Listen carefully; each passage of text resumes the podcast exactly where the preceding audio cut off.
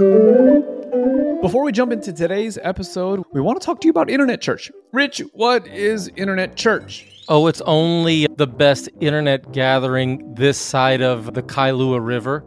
Is the Kailua River a thing? Maybe we should start over. let's let's do it again. Ask me again. No, let's leave it in. Now, now, now let's talk about Internet Church. Uh, internet church. Actually, it's a thing we do every other Friday night where we all gather together, uh, encourage the saints in truth.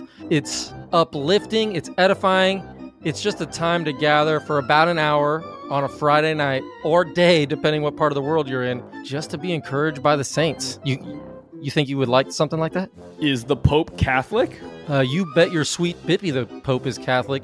And uh, Justin, Internet Church is all about gospel freedom. Good. I'm trying to think of the follow up question.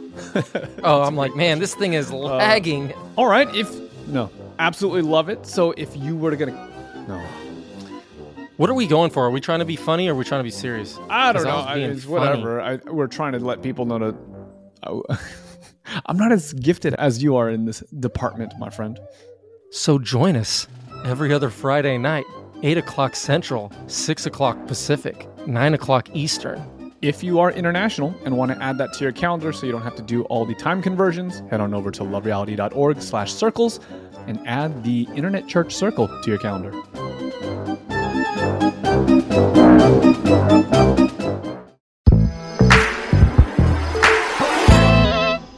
Welcome back to The Move, where we are vibing with the book 10 minutes at a time. The next 10 minutes, we're looking at Hebrews chapter 2, verses 14 all the way to 18. What did you get from these, uh, what, four, five, six verses? Four, five, If, five? if there was a, a meme that I could use to describe my experience reading these verses, you know, the one from The Hangover where the dude's just like, he's kind of got the glasses on and all the numbers and math equations are flying by. Uh-huh. And it's just like, whoa. What's the hangover? The Hangover is a movie. That's where the, that, that meme comes. You- you're familiar with the meme, right?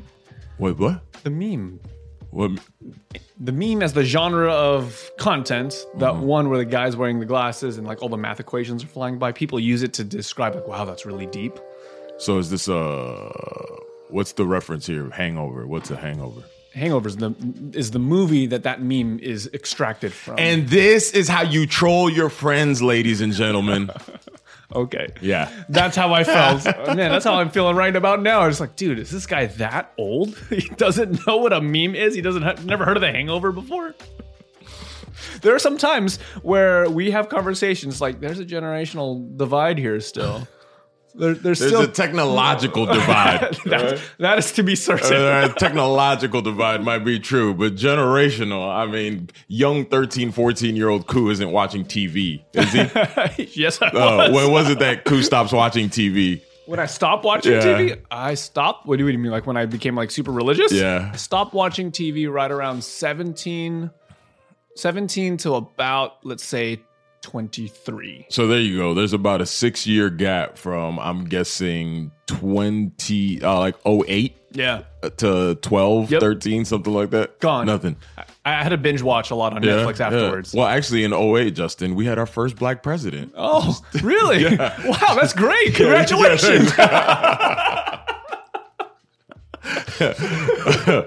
so we, we should probably get to this. Get Okay, to this. okay, okay, Verse, yeah. So you're watching the meme, the Hangover. Is it just- Zach Galifianakis? Like, That's "La, la, thank you, thank you, right? thank you. And then you're you're reading this, and what is it? What what are all the numbers coming at you? Well, there's, there's just a lot that's being talked about, and, and and it's hard for me to read this passage just as it is at face value because of the kind of the, the theology that was thrust upon me when I was kind of in this really really zealous stage. So some of the questions that immediately jump out to me is like, well, what does it actually mean to be made in the likeness of man? And the first question that jumps to my mind, and maybe this isn't where we want to go for the passage, mm-hmm. but this is just what I was thinking about. It's like, okay, what does it mean when Christ becomes like us? Mm-hmm. What does like us mean? And the question is, at least in the circles that I traveled, is that, is that pre-fall? Is that post-fall? What does that mean? Like, what kind of nature, what kind of human nature does that mm-hmm. look like?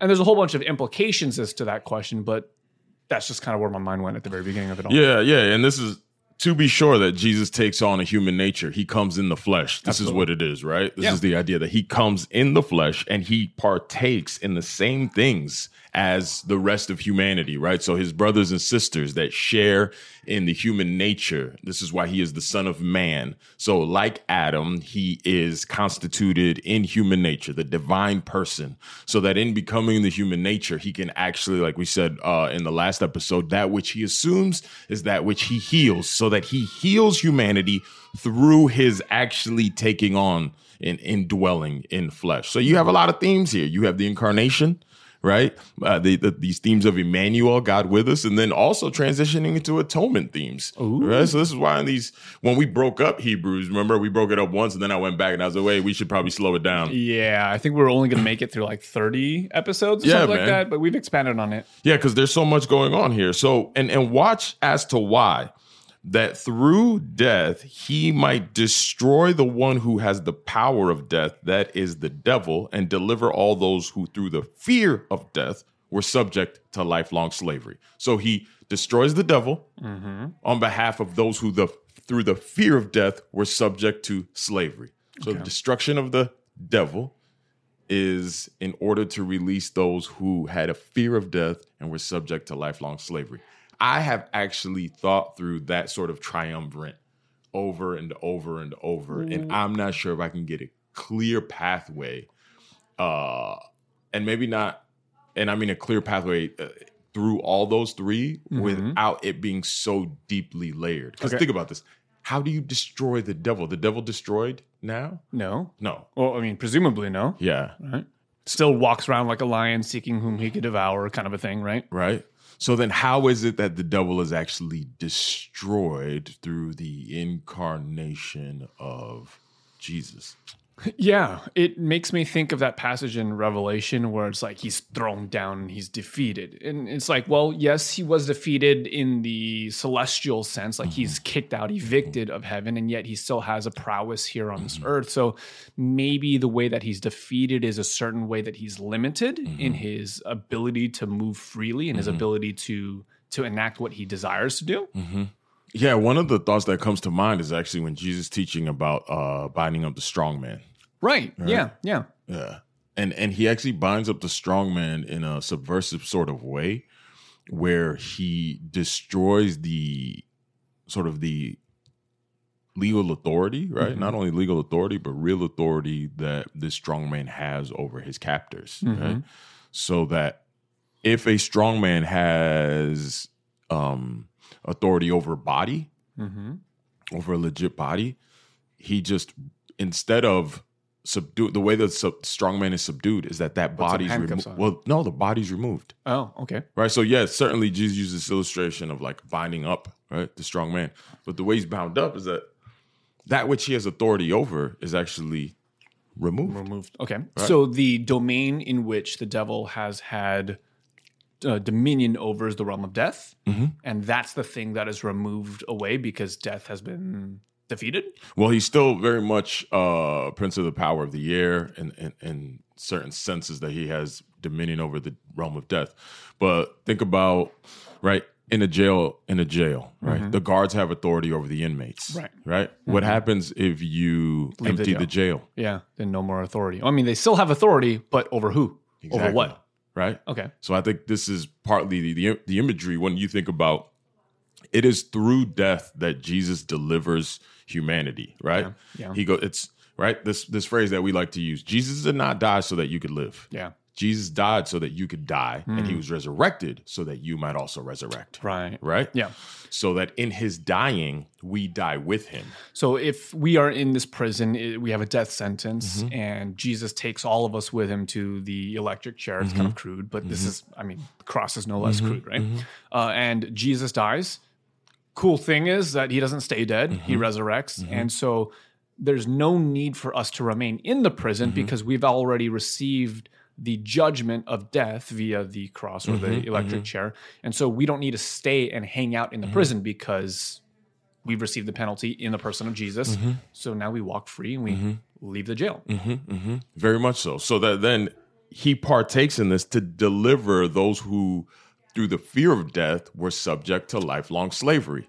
So now the fear of death Is removed. right? The fear of death is removed. And it's, to me, this is my reading, right? The fear of death is such a catalyzing psychological effect within the realm of sin to actually elicit sin, hmm. right? How so?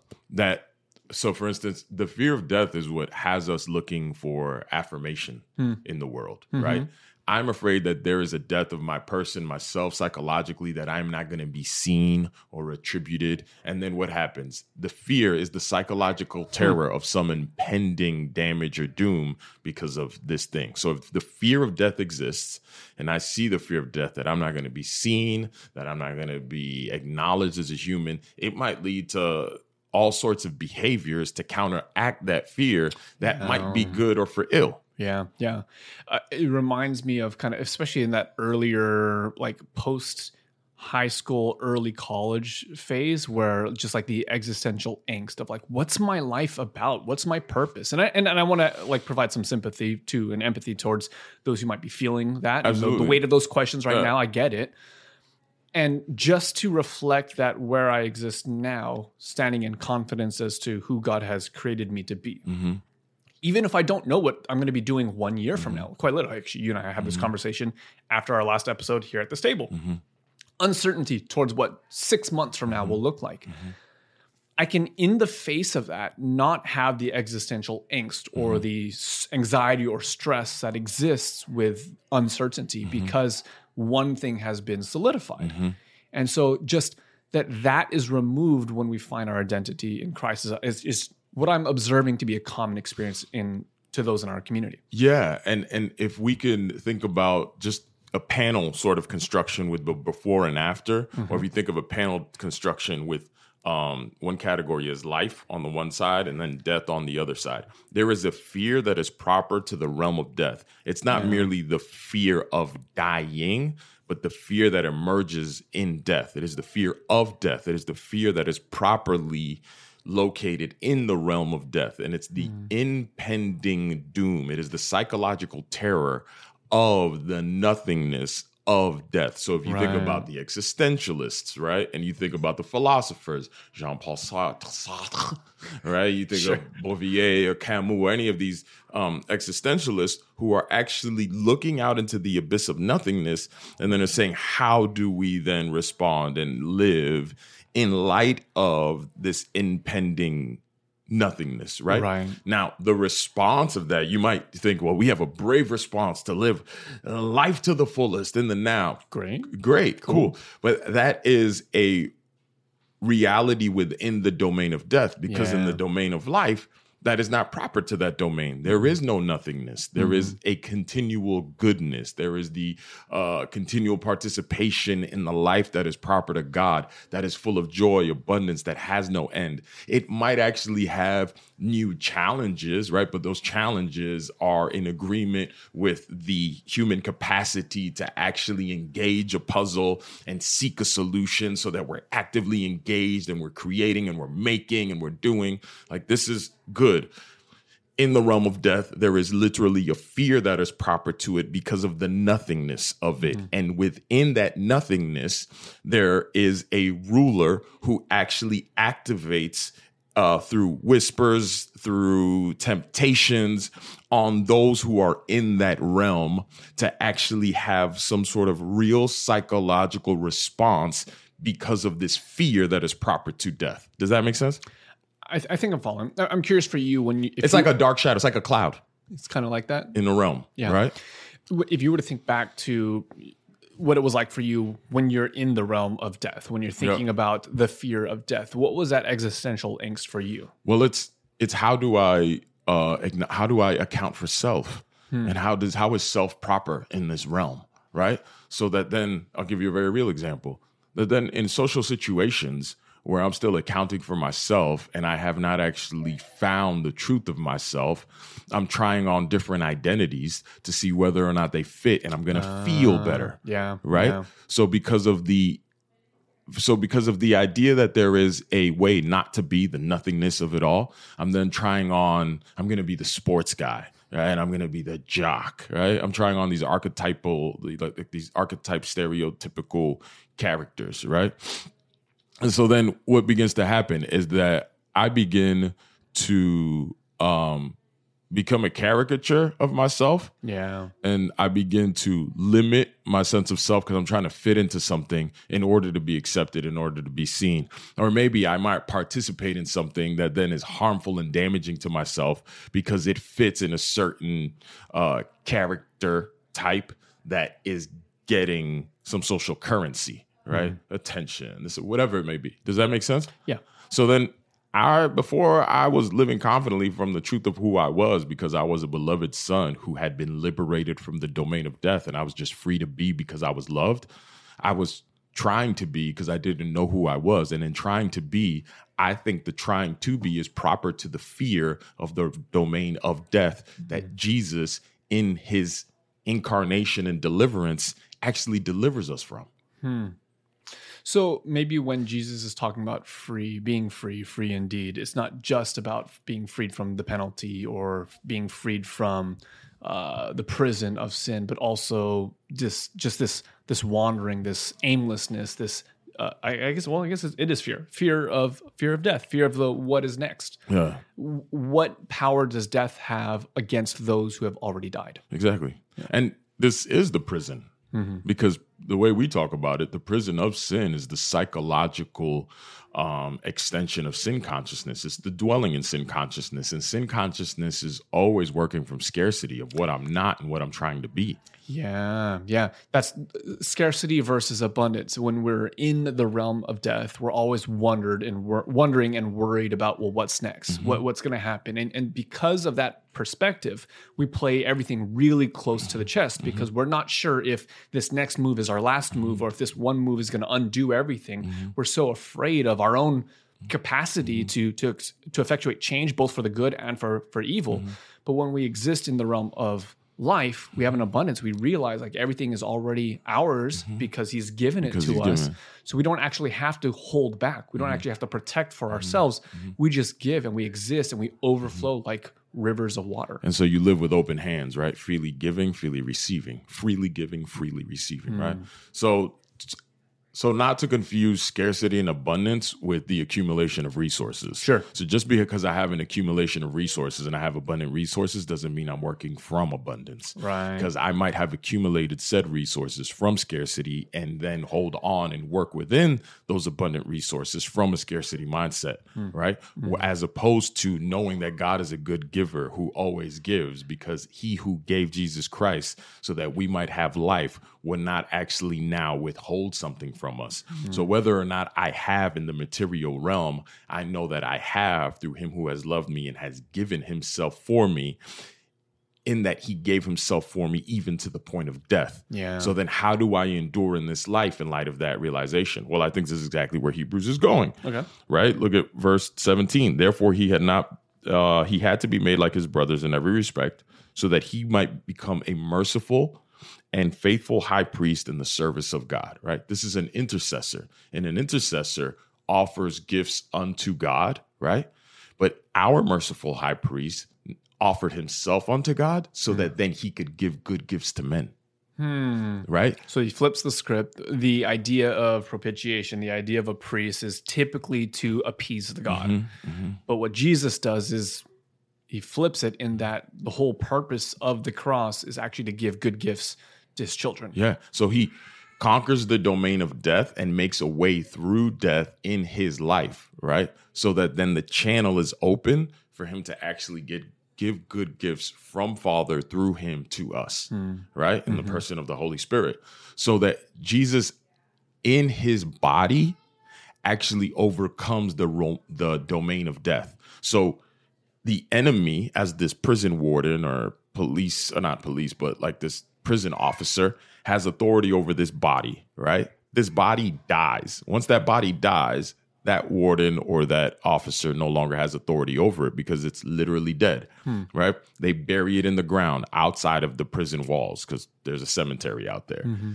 That prisoner pops back up back to life having satisfied like the requirements of this other domain that mm-hmm. everybody in this prison is going to die. All right, yeah, I died. Then I pop back up to life. What are you going to do now? Yeah. You no longer have authority over me, right? So to everybody in that prison, he now says, if you believe in me and put your allegiance in me, I will give you the same sort of life that I have. So even while in the prison, you live from the fullness of my life so that these prison walls can no longer hold you. Hmm. And that's what Jesus has done. He has made a way through his embodied death and now his embodied resurrection through the Spirit, although we're in the sin sick world, He has delivered us so that we are now firmly established in the domain of life. Hmm. That makes sense? Mm-hmm. And so that as a faithful high priest, this is what He's given us. Mm-hmm. As a faithful high priest before God, He gives us this free gift. And the reason He can give us this free gift is because He is the one that has rightful authority to mm-hmm. actually do so because He has destroyed the power of the prison warden. Yeah. You know, I used to read this last verse where he himself has suffered when tempted. He's able to help those who are being tempted. Mm-hmm. It's like, you know, you're at the gym and you get a spotter. Mm-hmm. They barely like give you a little mm-hmm. bit of a nudge yeah. just so you, if you keep trying really, really hard, then you'll finish that last strip. That's kind of how I used to feel like that's the way that Jesus helps us. Yeah. He knows what it's like to grind through a tough set. And so when you're struggling, if you call on him and if the bar's about to crush you in the neck, if you call him, he, uh, he'll give you a little bit of an assist. Yeah. But it sounds like when he puts death to death, when he puts Mm-hmm. that fear to death, when he transfers you from death to life, you go from scarcity to abundance, he's offering a little bit more than just a couple fingers to lift the bar up. Yeah, and this is why it's so important to read this story as a story or to read this letter as a letter, maybe as a sermon, or as a homily, because we have this break right here at verse 18 into Hebrews chapter 3 1, right? Mm-hmm. Which that break isn't there. And it's a ah. continuation that the way he actually helps is the way chapter 3 is going to tell us. Oh. And the way that he helps is not merely by giving us the Holy Spirit that then is going to power us to overcome temptation. No, it's by mm. giving us the gift of himself in a completed work so that we can rest. Ooh, because rest sounds a lot more fun. Because that's how he helps those who are tempted. He says, Oh, you're being mm. tempted, and you're being tempted to do, do, do, or to, you know, da-da. no, no, no, no. Just chill out. Just rest because he who has died is now alive in his life is in you and it's done. Agree with that by faith. Yeah, peace. Oh, I'm excited.